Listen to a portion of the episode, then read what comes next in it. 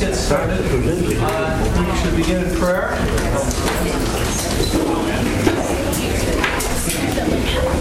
In the Father, the Son, and Holy Spirit. Amen. Our Father, who art in heaven, hallowed be thy name. Thy kingdom come, thy will be done, on earth as it is in heaven. Give us this day our daily bread, and forgive us our trespasses, as we forgive those who trespass against us. And lead us not into temptation, but deliver us from evil. St. Paul. Pray for us.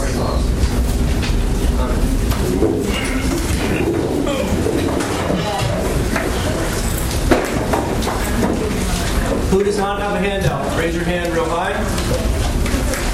So we know who came in late. Who has the mark or who does not?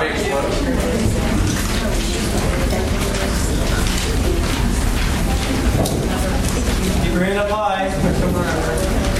Here. Anyone else? Okay, you're all. Tonight we're going to talk about the subject of confession or penance or reconciliation, all that, whatever term you want to use. But the issue isn't really confession or reconciliation. The issue is to a priest. Where does the priest fit in there, right? And this is oftentimes one of those hot button topics that uh, confuse or frustrate dialogue between Catholics and our separated brethren out there who love Jesus, who know the Word of God, and oftentimes to our shame, more than we. More than us. So, um, why do Catholics confess their sins to a priest? What's going on? Well, according to the popular belief that's out there, if you you know, you ask your Baptist friend at work or uh, Jehovah's Witness knocking on the door on Saturday morning, if you ask them, what do you believe about the Catholics and the priests and confession? How, where does that all come from?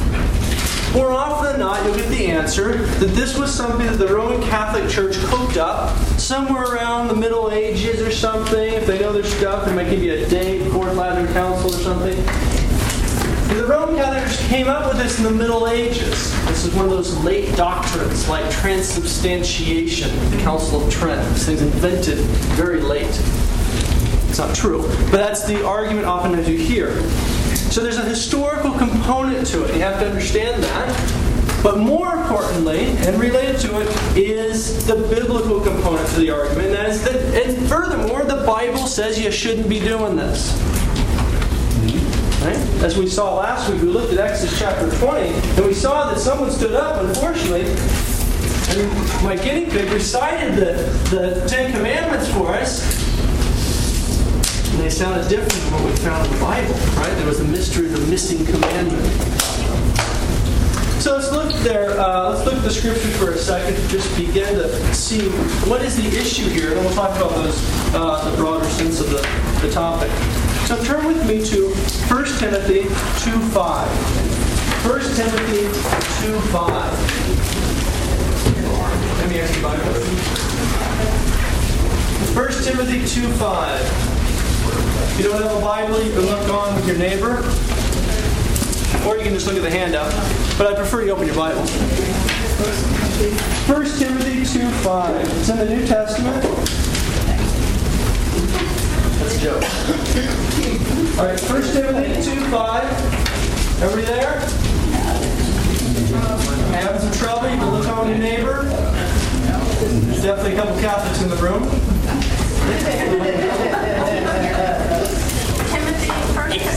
Timothy.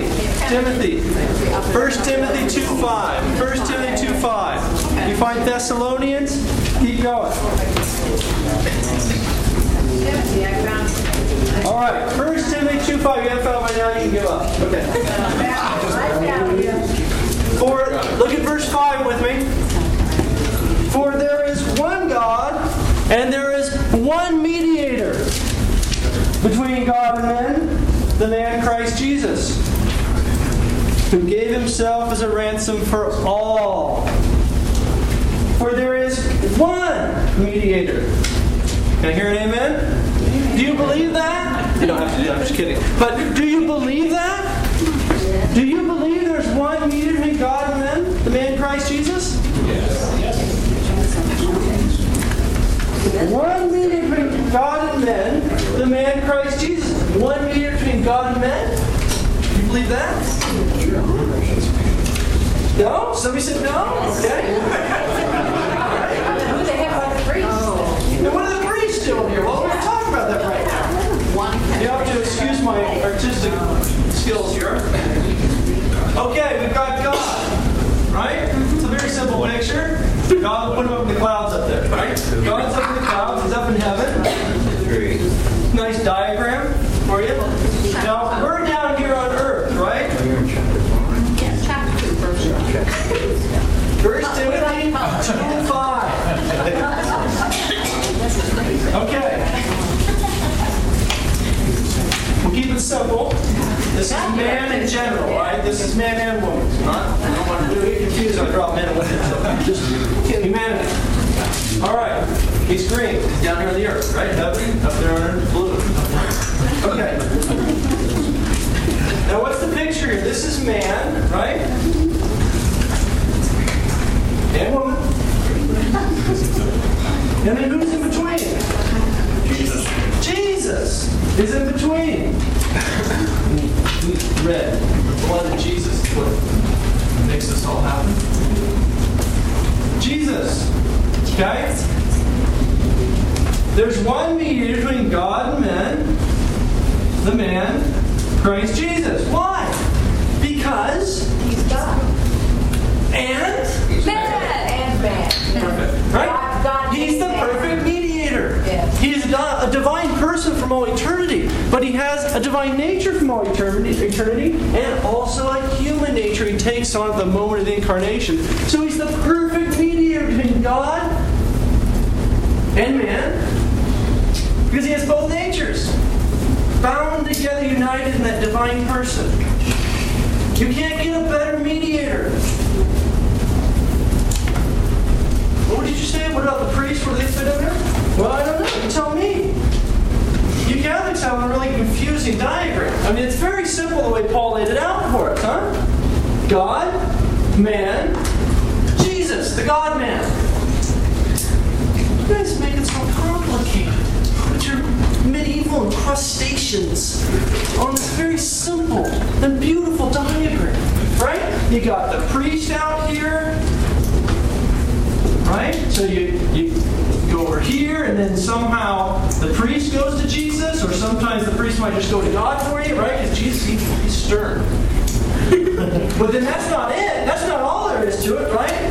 We'll use paint for Mary, right? You got Mary and all the saints out here.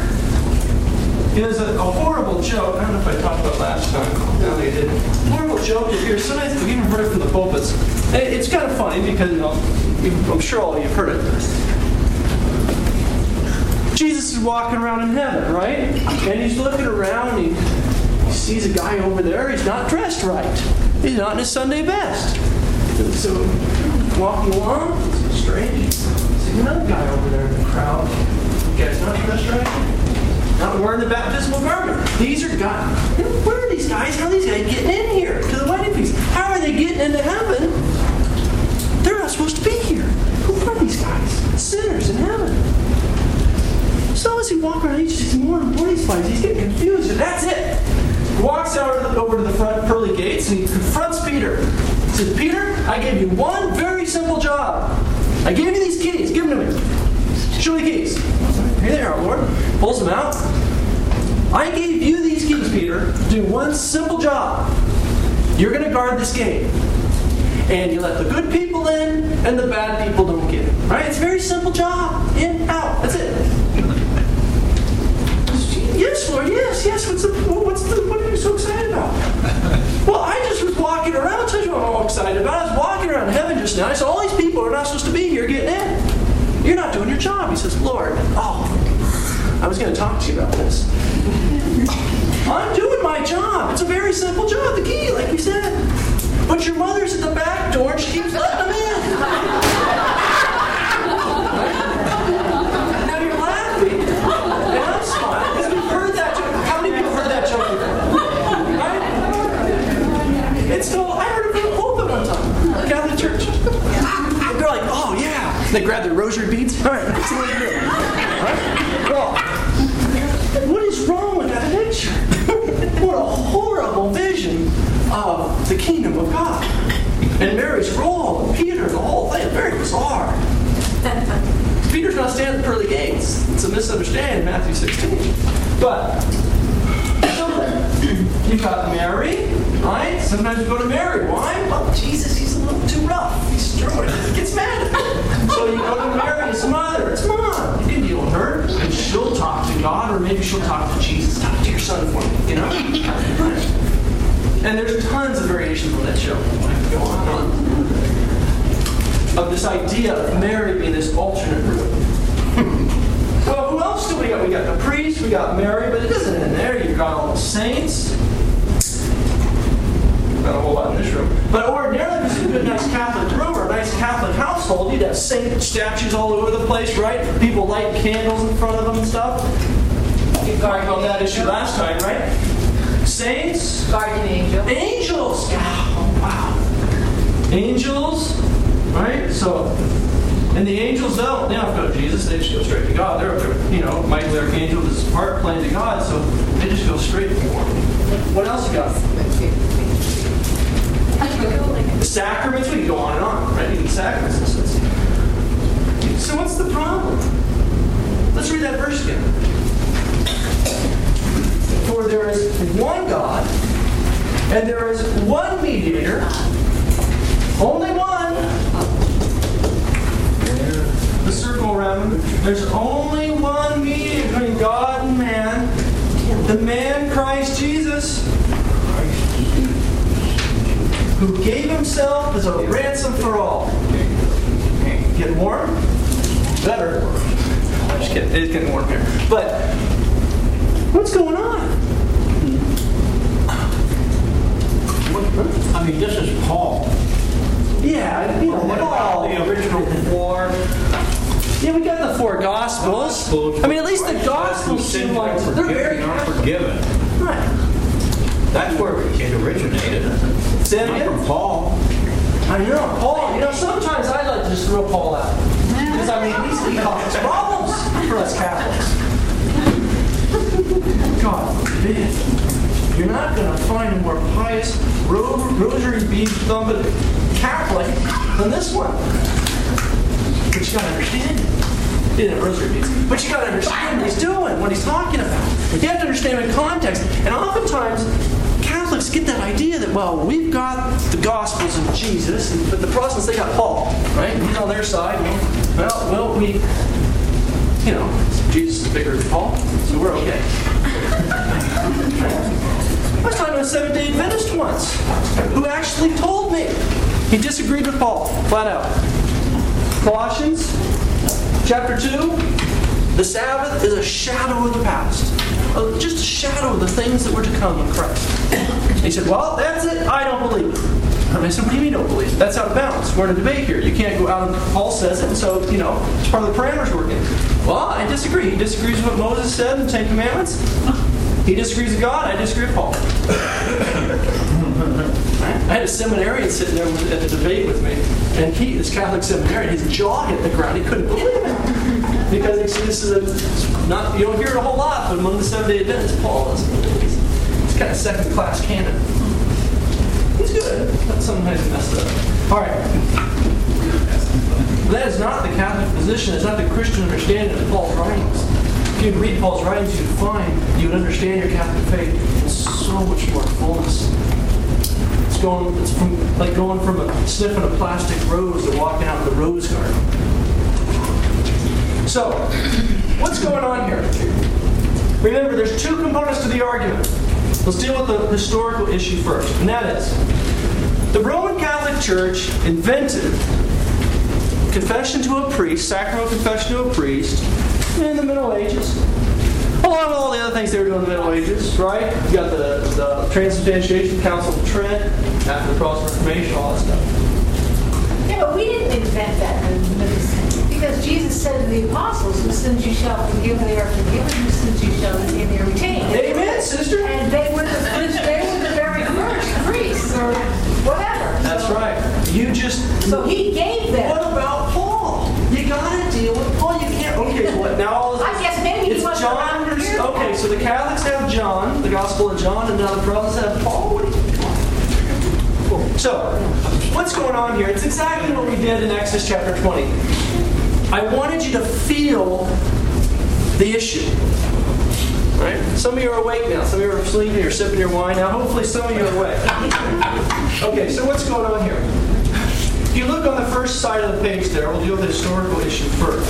I'll just read some of this for you.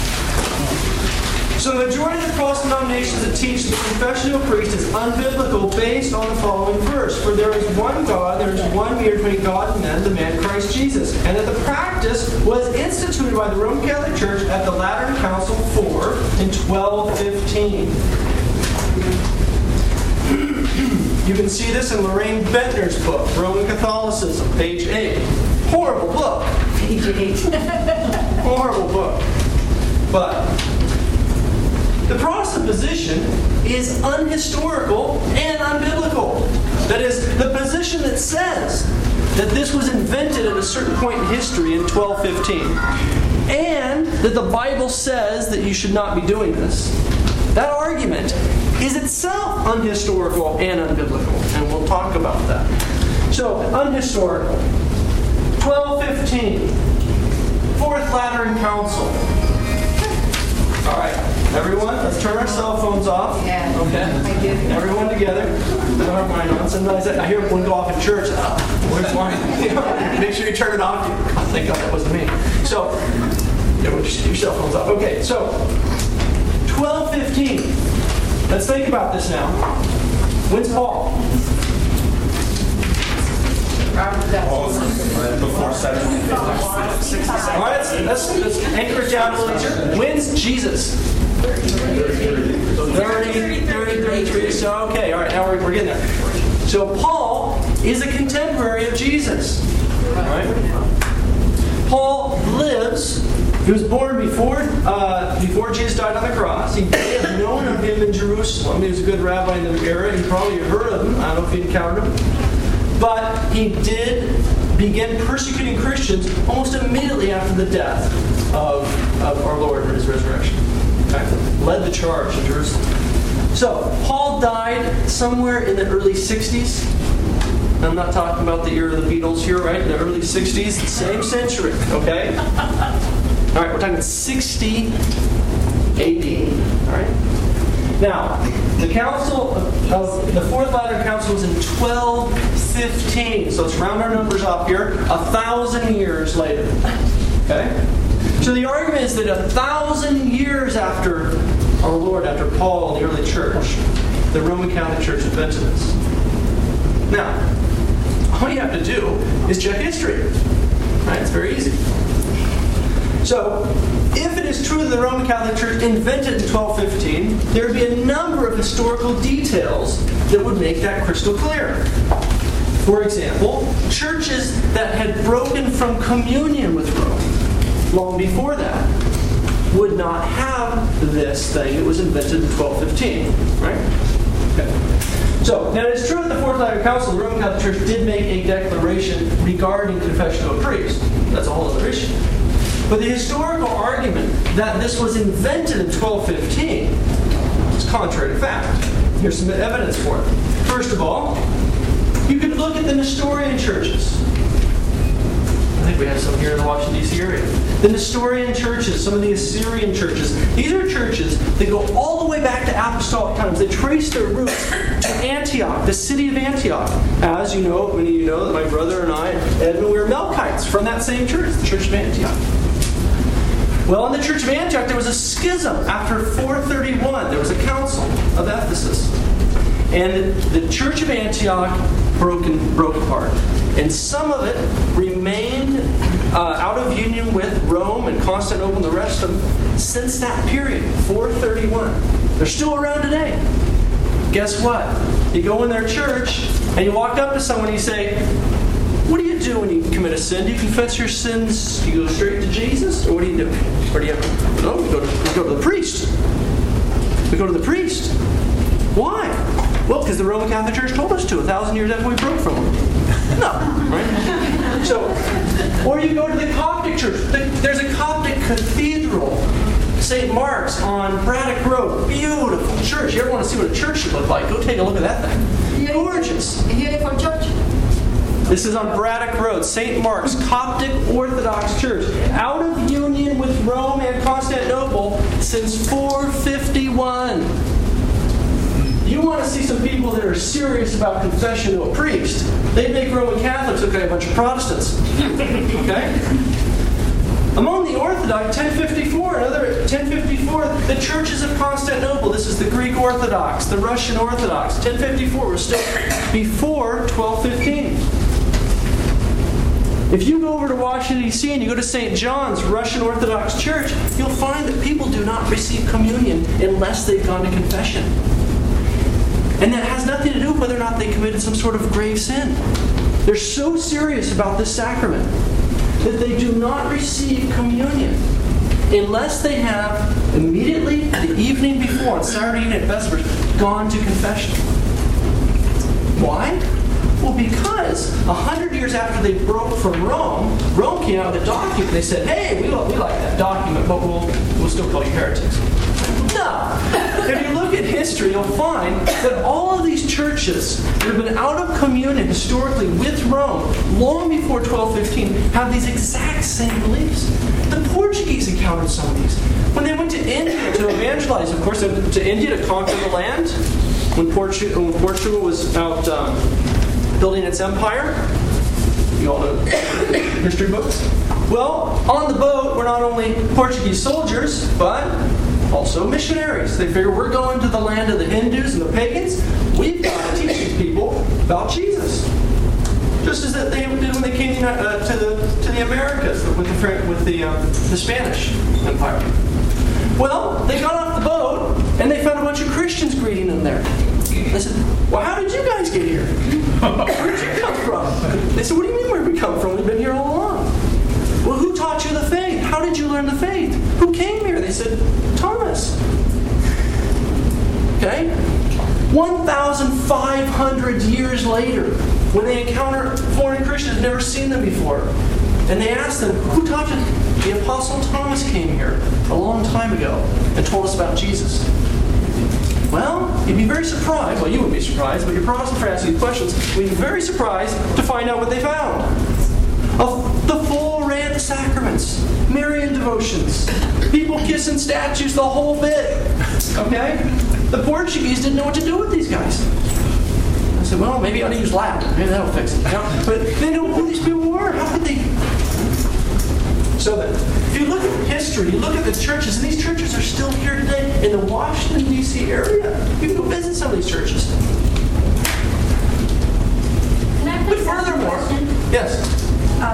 Regards to these people receiving communion but receiving confession first, going Uh-huh. confession first, how could they possibly do that if everyone went to Mass every morning and they received communion? In the Eastern churches, the normal practice in the parish is that there is only uh, uh, a divine liturgy on Sunday ordinarily, except for major feast days. And that's a whole other issue. It has to do with the married priesthood and things like that. Thank you. So, um, but that, that is a good point. All right. So, what are some other what is some other evidence though historically? Well, the Didache. The Didache, as far as we know, was written sometime around AD 70. Okay, this is before John's Gospel was even written. The Didache is the short form of the title, the teaching of the apostles. Didache, confess your sins in church and do not go up to prayer with an evil conscience. This is the way of life. On the Lord's day, gather together, break bread, give thanks confessing your transgressions, so that your sacrifice may be pure. What do they talk about? How do you confess your sins? The letter of Barnabas, also very early, 74 AD. You shall judge righteously, you shall not make a schism, but you shall pacify those that contend by bringing them together. You shall confess your sins, you shall not go to prayer with an evil conscience. This is the way of life. I'm only giving you a smattering of the earliest and most important, the names you would recognize here. Hippolytus, the bishop, the bishop conducting the ordination of the new bishop shall pray. God and Father our Lord Jesus Christ. So this is for the ordination of a priest. He's given Hippolytus the directions of how it was done in his period. God the Father of our Lord Jesus Christ, pour forth now that power which comes from you, from your royal Spirit, which you gave to your beloved Son, Jesus Christ, which he bestowed upon his, his holy apostles, and grant this your servant, whom you have chosen for the episcopate, the power to feed your holy flock and to serve them without blame as your high priest, ministering night and day to propitiate unceasingly before your face, to offer to you the gifts of your holy church, and by the Spirit of the high priesthood have the authority to forgive sins in accord with your command. What command is he talking about? We'll see. That's what we talked about already in John's Gospel. Basil the Great. It is necessary to confess our sins to those to whom the dispensation of God's mysteries, or sacraments in the Western language, is entrusted. Those doing penance of old are found to have done it before the saints. It is written, he's talking about it in the Old Testament, it is written in the Gospel, they confess their sins to John the Baptist, but in Acts 19, they confess to the apostles, where John the Baptist is the last prophet of the Old, of the old era, the old covenant. John Chrysostom. Priests have received a power which God has given neither to angels nor to, to archangels. It was said to them, Whatsoever ye shall bind on earth shall be bound in heaven, and whatsoever ye shall loose on earth shall be loosed. Temporal rulers have indeed the power to, to binding, but they can only bind the body. Priests, in contrast, can bind with a bond which pertains to the soul itself and transcends the very heavens. Did God not give them all the powers of heaven? Whose sins you shall forgive, he says, they are forgiven them. Whose sins you shall retain, they are retained. Again, that reference from John that we'll talk about. What greater power is there than this? The Father has given all judgment to the Son, and now I see the Son placing all his power in the hands of men. Uh-huh. So he's quoting from Scripture again. They are raised to his, this dignity as if they were already gathered up to heaven on the priesthood. And I could go on and on. So you can see from historical evidence and again, I'm not trying to make a historical argument to prove to you anything at this stage. Simply, though, that the argument of 12, that, that 1215, the First Lateran Council, was the invention of the concept of confession, of, of reconciliation confession to a priest. You have evidence throughout the Christian world, not in union with Rome, for hundreds of years, for centuries before this uh, this era. You have you have evidence of it in the early church writings. If you present this information to your friend who's asking you about this, they'll say, fine. Because we know that even in Paul's time, he said that wolves were coming among the flocks in Corinth and other places. John, in his first epistle, says, speaking to his congregation in Asia Minor, says that the Antichrist is coming and many Antichrists have already come. So things were bad even by the time of John. 80, 90. So then, sure, of course the Didache, Barnabas, Hippolytus, Basil the Great, John Chris, they're all heretics. That's why they're saying this stuff. Well, remember what the issue is, though. It's a historical and a, history, a scriptural. There is a point in time when someone says, this is when it happened. And you can now see from this evidence, and there are books written on this stuff, that that is not true. It has nothing to do with history. It's an ahistorical argument. It has nothing to do with history. What did happen in 1215? What were they saying about confession back in 1215? Can we take us too far afield? But it's a declaration of the priesthood for the Roman Catholic Church and some regulations on it. Oh, but again, it's, oh, okay. it's we take us way too far afield to get into the details of it. But the point here, remember what the point here is, is that in 1215, this is when it was instituted. But you can see evidence to throughout in churches that have been out of use before 1215 and in writings of the church earlier than that. Fine. But the Bible says, right, remember there's two parts to this argument. And as soon as you destroy the historical argument and you show that history says the exact opposite, well, then, of course, your friend who loves the Bible, and loves Jesus, and probably more than you, will then show you in the Bible where they believe it contradicts the practice, right? This tradition of men. And they'll turn you to 1 Timothy 2.5. Any converts in the room? Anybody has Protestant background at all? How many have memorized this verse in Sunday school? Anyone? No?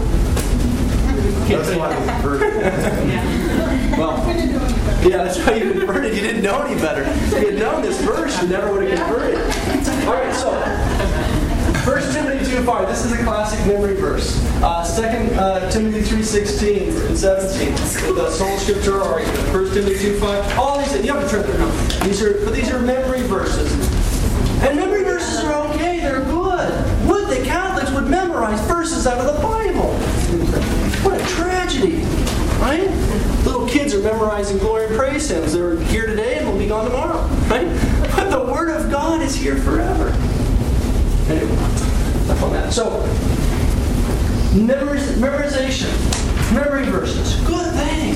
But sometimes these verses are taken out of context and then misunderstood out of context. And so you have this poor kid who memorized a verse in Sunday school or heard this preached from the pulpit, and he goes out and he says, Well, here it's 1 Timothy 2 5. It says there's one mediator between God and men, the man Christ Jesus, who gave himself up as a ransom for all. I was a Protestant. okay, so then, what's going on here? Well, it's not the Didache St. John Chrysostom and the Council, uh, the Fourth Lateran Council versus Paul. But the problem is, is this, it's this diagram that I drew here for you versus Paul. This is the most anti-Pauline diagram on the face of the earth. This has nothing to do with what Paul's saying. Okay? The way I've laid it out for you. But unfortunately, this is that argument, or this is what you heard in that joke that I told you. Oh yeah, I kind of think that way too. Yeah, there, she's nice. no? Okay, so what's going on? Let's look at it in context. Context. Context. Context. If someone ever says something about the Bible to you, or about any piece of literature, and says it says this or that, read it in context. And what you will find more often than not, unfortunately, is that this memory verse that you've, that you've heard, someone wasn't listening earlier? Oh, it's dead. this memory verse to turn your phone off. This memory verse is taken out of the middle of a paragraph. Romans 3.28, another classic example of this. Read the verse before and the verse after, you go, whoa, it means something else. Okay, so what's going on here? Let's look at the context. Verse 1. First of all, then, I urge that supplications, prayers, intercessions, and thanksgiving be made for all men. First of all, then, I urge that supplications, prayers, intercessions, and thanksgiving be made for all men. In which, are we in the same, uh, Yes, 1 Timothy chapter 2, verse 1. oh, okay. Everybody there? Yes. 1 Timothy chapter 2, verse 1. It's on the handout too. But I prefer you open your Bible. Uh, 1 Timothy 2, verse 1. Supplications, prayers, intercessions, thanksgiving be made for yourself. So yours says, not what mine says. For all men. Who's he talking to? His friend Timothy. And he's urging Timothy in this letter for his whole congregation to be involved in praying, interceding, giving thanksgiving for all men. Okay? And what are we talking about? Are we talking about this?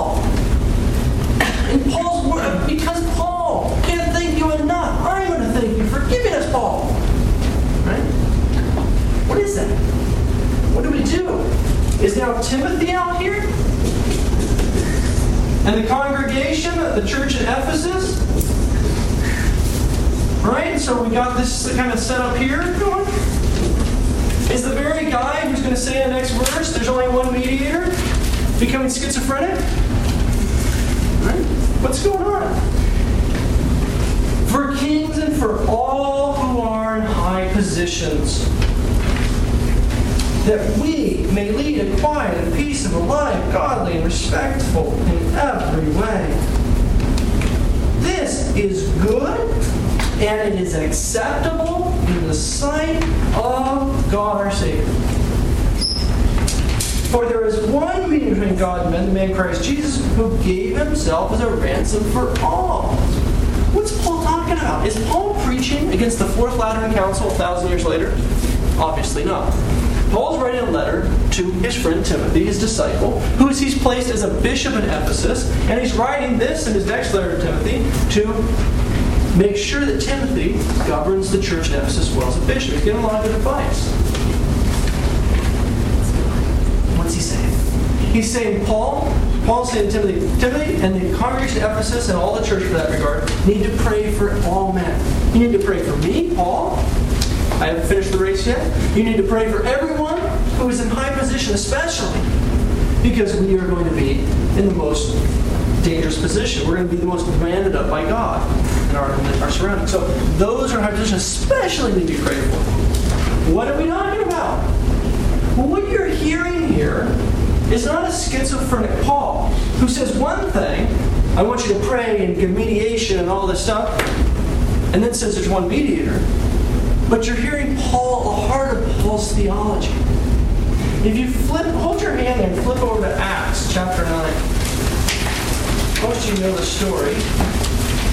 And you'll see where Paul gets this wacky idea. Paul, as we talked about, is heading to, he's one of the earliest major persecutors of the Christians. He stood and watched Stephen die. Right? While they laid the feet, their cloaks at his feet, while they went off to stone Stephen. That's, that is to say, Paul is overseeing the persecution.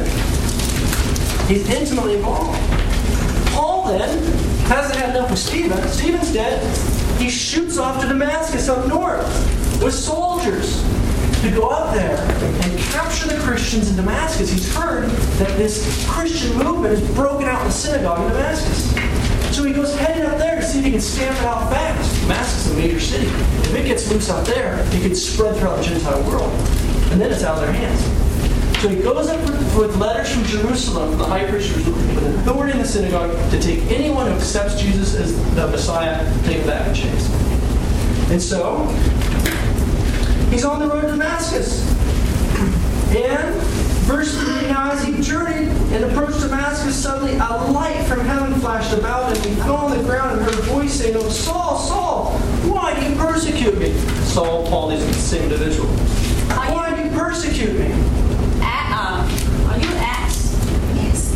Acts chapter 9, What verse were you in? One. verse 3. Look on with your neighbor if you can't find it. Okay. Okay. Why do you persecute Stephen? Is that sure? Why do you persecute the Christians in Damascus? Why do you persecute me? He says, Lord, what are you talking about? You flash a light.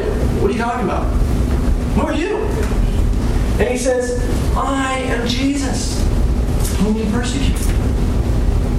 So Paul is blinded from that moment on. He's led to Damascus in complete blindness. And Ananias is called. Well, Ananias is one of the Christian, one of the Jewish Christians there in Damascus. And God says to Ananias in a dream, Ananias, I want you to go to Paul, Saul. He's come to Damascus. He's blind right now. And I want you to pray over him and baptize him. And Ananias says, Lord, are you crazy? This is in verse 11. And the Lord said, Rise, go to the street called Straight, and inquire in the house of Judas for a man of Tarsus named Saul. For behold, he is praying, and he has sent a man named Ananias come and lay his hands on him. Verse 13. But Ananias answered, Lord, I've heard from many about this man, how much evil he's done by this, to the saints at Jerusalem, the Christian Jerusalem. And here he has authority from the chief priest to bind all who call upon thy name. The Lord said to him, Go, for he is, he is a chosen instrument of mine to carry my name before the Gentiles and kings and sons of Israel. Verse 16, For I will show him how much he must suffer for my name. Right? Lord, Lord, who are you? I am Jesus, whom you are persecuting. Jesus has shown him how much he will have to suffer for that name he heard on the road to Damascus. And from then on, all of Paul's literature, all everything Paul does, is saturated with this image in his mind from that moment of conversion. And so Paul talks about in 1 Corinthians chapter 12 that the church is the body of Christ. Ephesians 5. Jesus is the head, the church is its body. And in 1 Corinthians chapter 12 he says, But we're not all equal members, just as you have hands and feet and eyes and ears and a body. So in the body of Christ in the church you have different members who have different functions. Apostles, preachers, evangelists. Just like the eyes and the hands, the feet and the ears having different functions, but all intimately united and necessary, being knit together, and the blood of Jesus and the Spirit flowing through the church. Says that in Ephesians 4 as well. So this, you see this. This is an image you've heard probably, you know, in the readings in the church. This is where it's coming from. The origin starts here for Paul. It's an image from the Old Testament as well.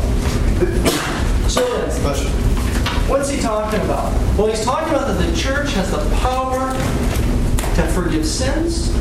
The church has the power to pray, to intercede, but again, different members have different functions. So then, where does this all come from? If you go back to Matthew chapter 9, you'll see the beginnings of this issue, or some passages that will help you. In Matthew chapter 9,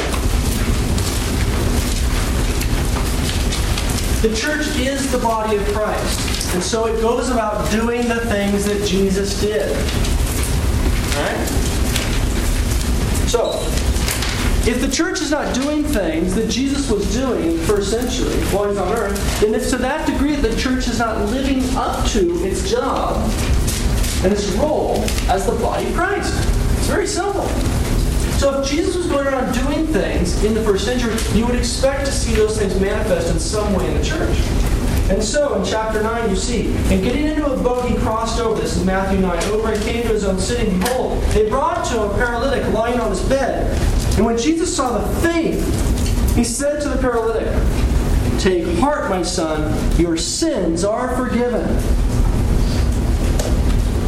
And behold, some of the scribes said to themselves, This man is blaspheming. Right?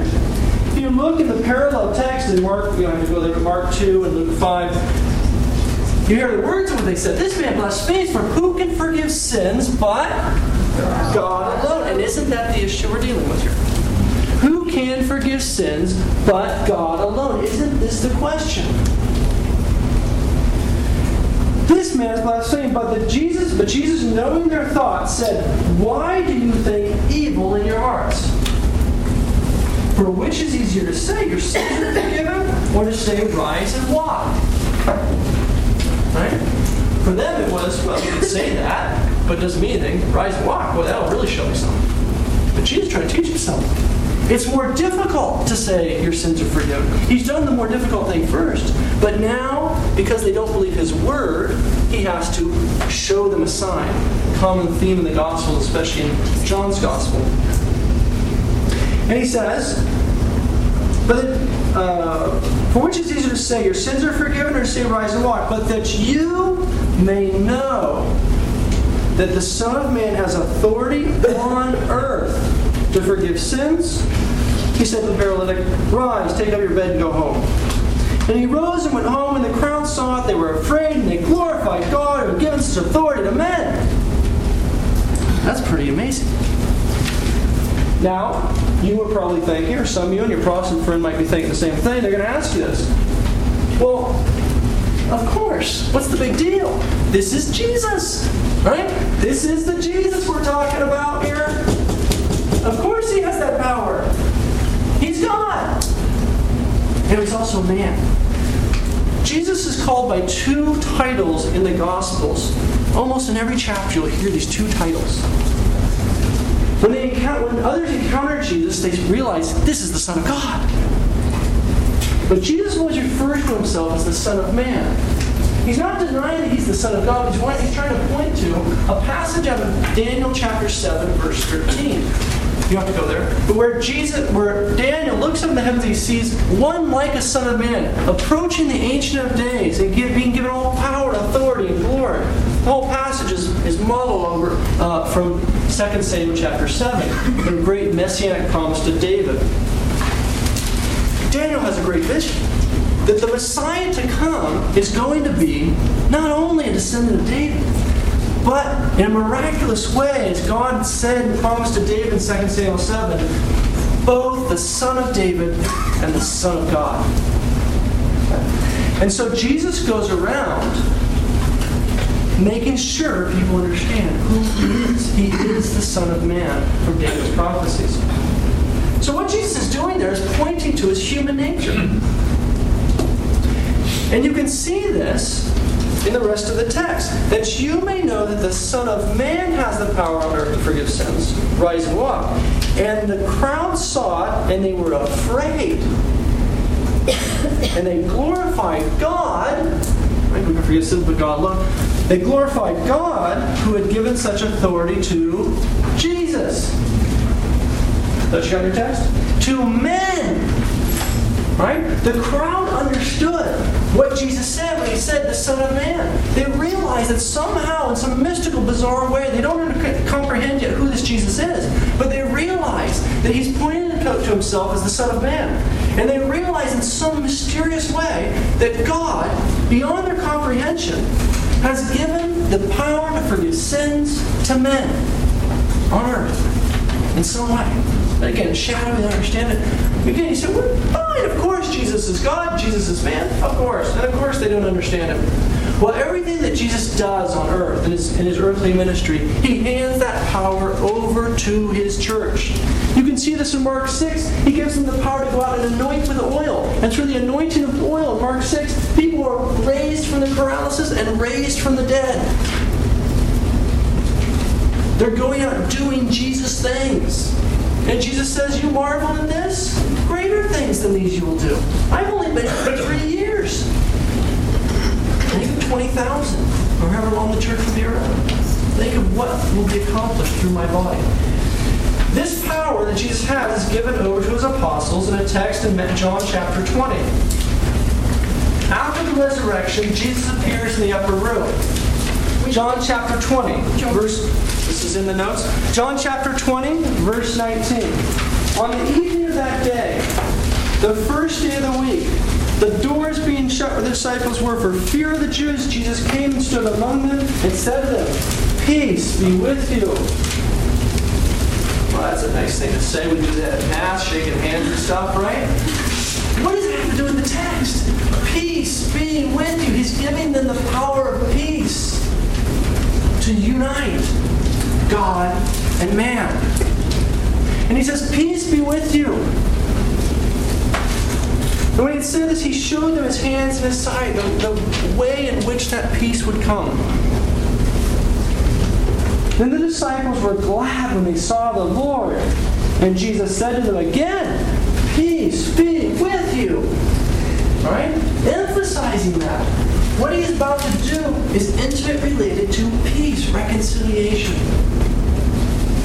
And he says, As the Father has sent me, so I'm going to send you kind of. Don't you? As the Father sent me, that is, just as the Father has sent me, so now I send you. And when he had said this, he breathed on them and it said, Receive the Holy Spirit. If you forgive the sins of any, they are forgiven. If you retain the sins of any, they are retained. The power that Jesus had on earth in his earthly ministry, he hands over to his church. And it's not that suddenly now the church has the power to forgive sins because Jesus has given it to them and he's just kind of going to sit back and watch.